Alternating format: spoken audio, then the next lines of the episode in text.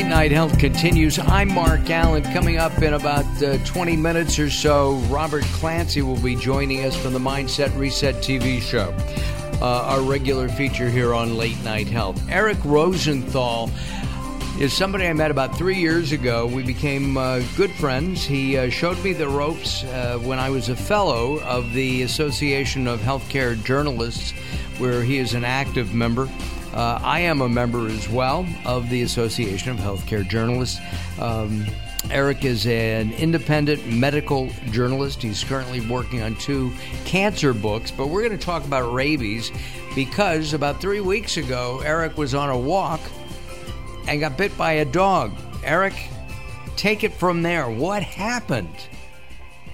Well, I was on a morning walk about 10 o'clock um, in the Philadelphia suburbs. It was a brisk walk, and all of a sudden, this dog bounded up alongside of me, and I looked down at it. Next thing I know, my uh, right thigh was bleeding. Uh, so I realized the dog must have bitten me. It then ran away, and, and what was interesting was it ran across a busy intersection. It wasn't leashed. Um, it did not look like a wild dog, but I had no proof of that. And I followed it a bit, and it basically started barking and then jumped, uh, ran into somebody's driveway. Um, at that point, I wasn't even thinking of rabies. I was just thinking of the hazard of having a dog running around attacking kids or other people. So I went home and I washed out the wound and I started calling the local police. It turns out I was a few blocks north of my own township, and when I called them, they told me the police. I had to call, contact the police in the Haverford uh, township, which was the adjacent township. That took several calls. Uh, the police were sort of indifferent to this. They didn't get back to me. Finally, I spoke with the sergeant, and he told me I had to physically come into the police station and make a report. So about four and a half hours after all this, I finished with the report, and at that point, um, I spent the day basically making a police report. It was the second day that I decided I better take some action medically. Um, I went in to see my internist. Uh, his off. I did not have an appointment, um, but they had a break between patients, and he was able to see me. He told me that um, uh, that I needed um, a um, um, uh, I, I needed basically an antibiotic, and I should go to the emergency room as soon as possible for rabies shots. Um, at that point, I didn't quite understand um, what the rush was because rabies wasn't something that I had thought about all that much. And also, happened, uh, also, did you make any attempt to find the dog? Yes. Well, that was basically why I tried to attempt to go to the police and why I made a re- and why I made a police report. And then they told me that the animal uh, control person would be in touch with me. Um, I run daily. I um, walk. I've lived in this area more than 40 years. Uh, people generally have their dogs on leashes, and they come up to me all the time when I'm running, and they're friendly. In this particular case, the dog wasn't. Um, it so, sounds also like it was a big bite. Yeah, well, it, it was uh, actually uh, yes. It's three weeks now. I still have remnants of the bite itself, um, but I will admit the bite itself didn't hurt that much. It was just a matter of seeing all this blood streaming down my leg. It did and, break the skin. the, these are important things. It, it did break the skin. Yes. And you waited a day. Now, I think most people, when you called me and told me about this, the first thing that I thought about was that you had to go through a series of, I don't know, 25 or 30 shots in your stomach every day for whatever to get rid of the rabies. But you told me the treatment itself was not that bad.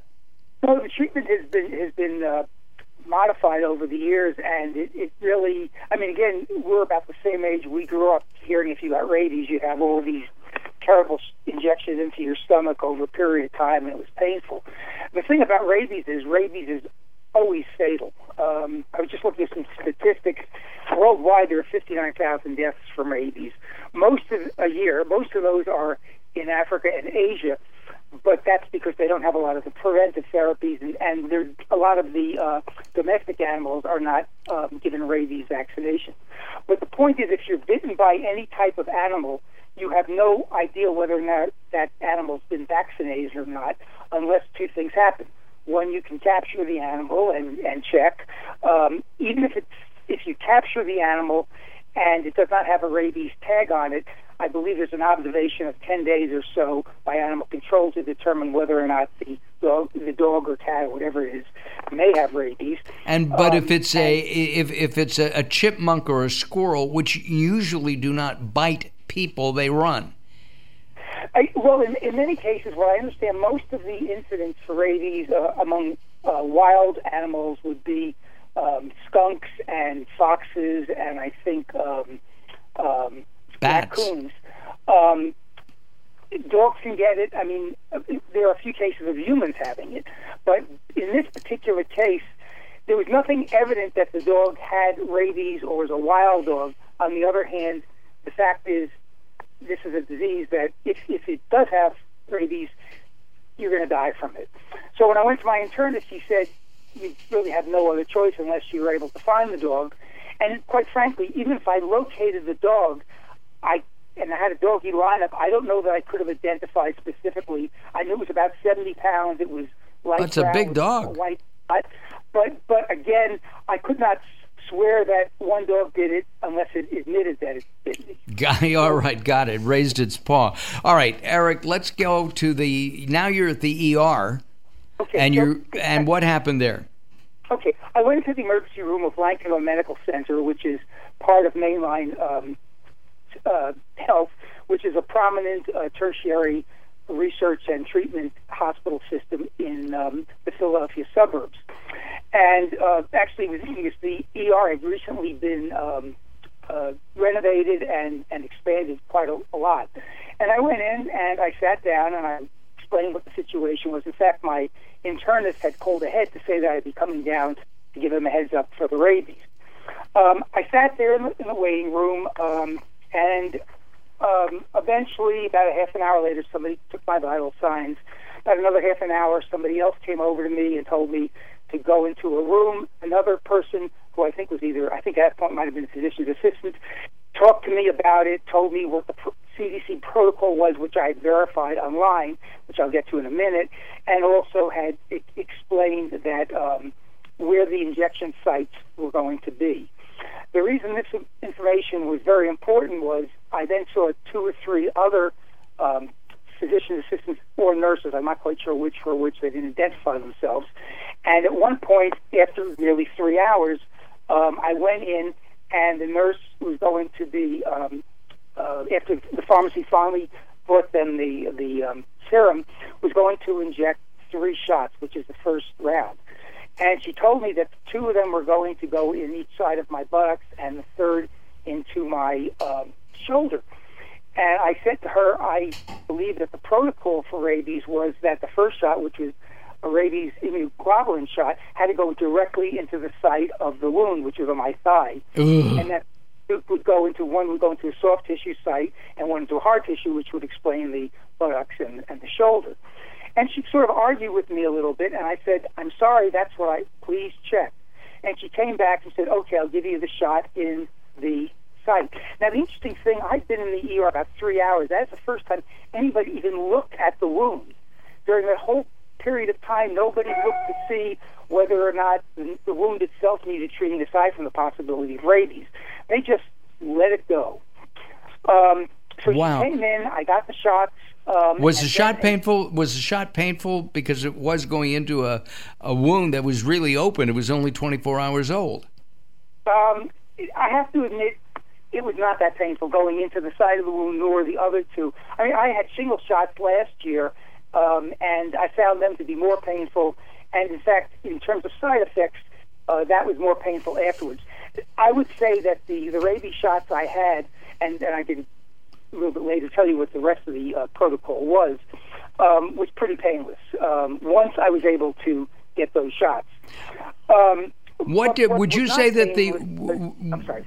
Would you say that the the waiting and uh, was was I, I don't know what the word would be. You have to you know, first of all the waiting and the fact that nobody even examined you to see the the wound for three hours seems to be ridiculous to me.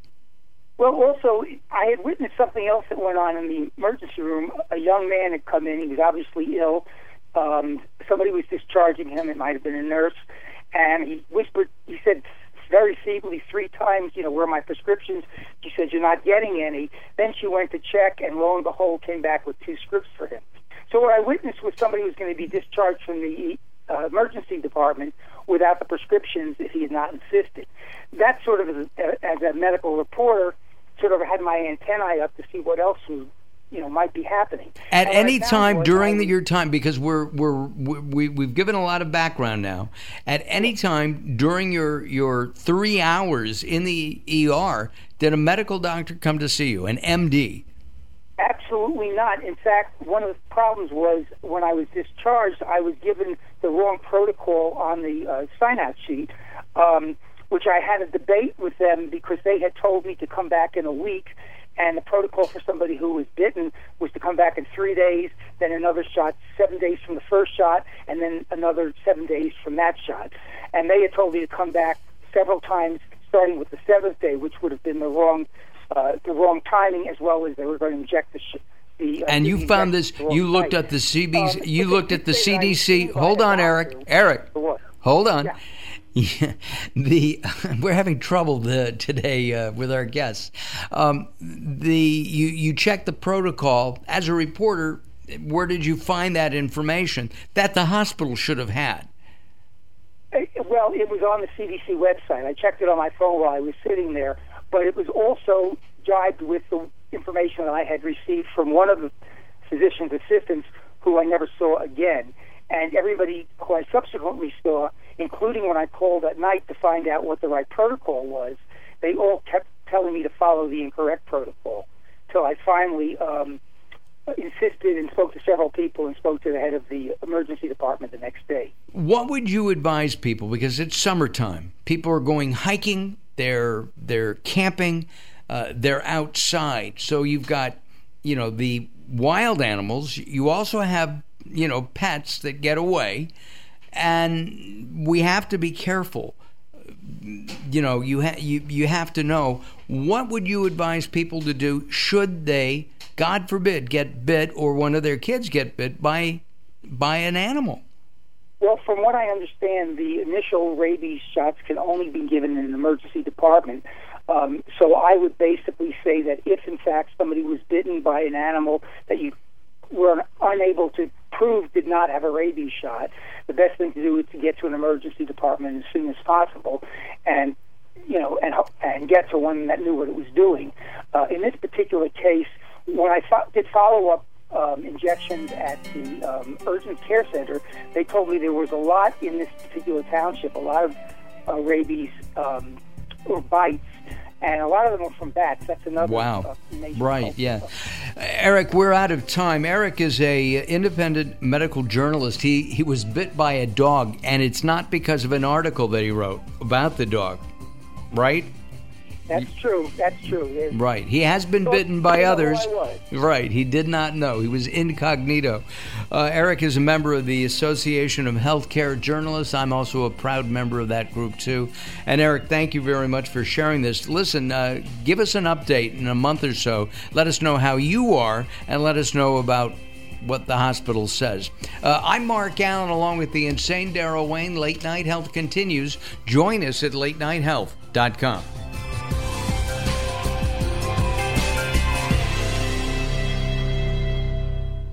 Welcome to Guide to the Soul. This is Robert Clancy. Hope is one of those words that has no synonyms. It just simply is, and it's something that you'll have in your life as long as you want it. You can only lose hope when you choose to let go of it. So why let go? Each day of your life is a blank canvas, and you will always have a choice on how you paint it. It takes courage to take a journey of hope. But it's up to you to take that first step. And it's always accomplished by taking one step at a time. Hope is the greatest beacon you have to help you find your way out of the shadows of darkness back to the light of a new day. For more inspiration from Robert Clancy, visit guidetothesoul.com or go to the Moments with Robert page on latenighthealth.com. Recently, I met Jacqueline from Bright here in Los Angeles. She gave me a hearing exam and then showed me how to hear again with the new Signia Pure Series hearing aids, and she can give you your life back too. I hear birds chirping, birds cooing, and even my wife. They easily connect to my smartphone. The Signia hearing aids are amazing, and with the charge and go, I don't have to fiddle with batteries and hear all day long. Not hearing is frustrating for you and your family. I know you don't have a problem, but trust me, call Bright Here now for a free hearing exam, a $125 value, yours free just for making an appointment now. There are offices throughout the Los Angeles area.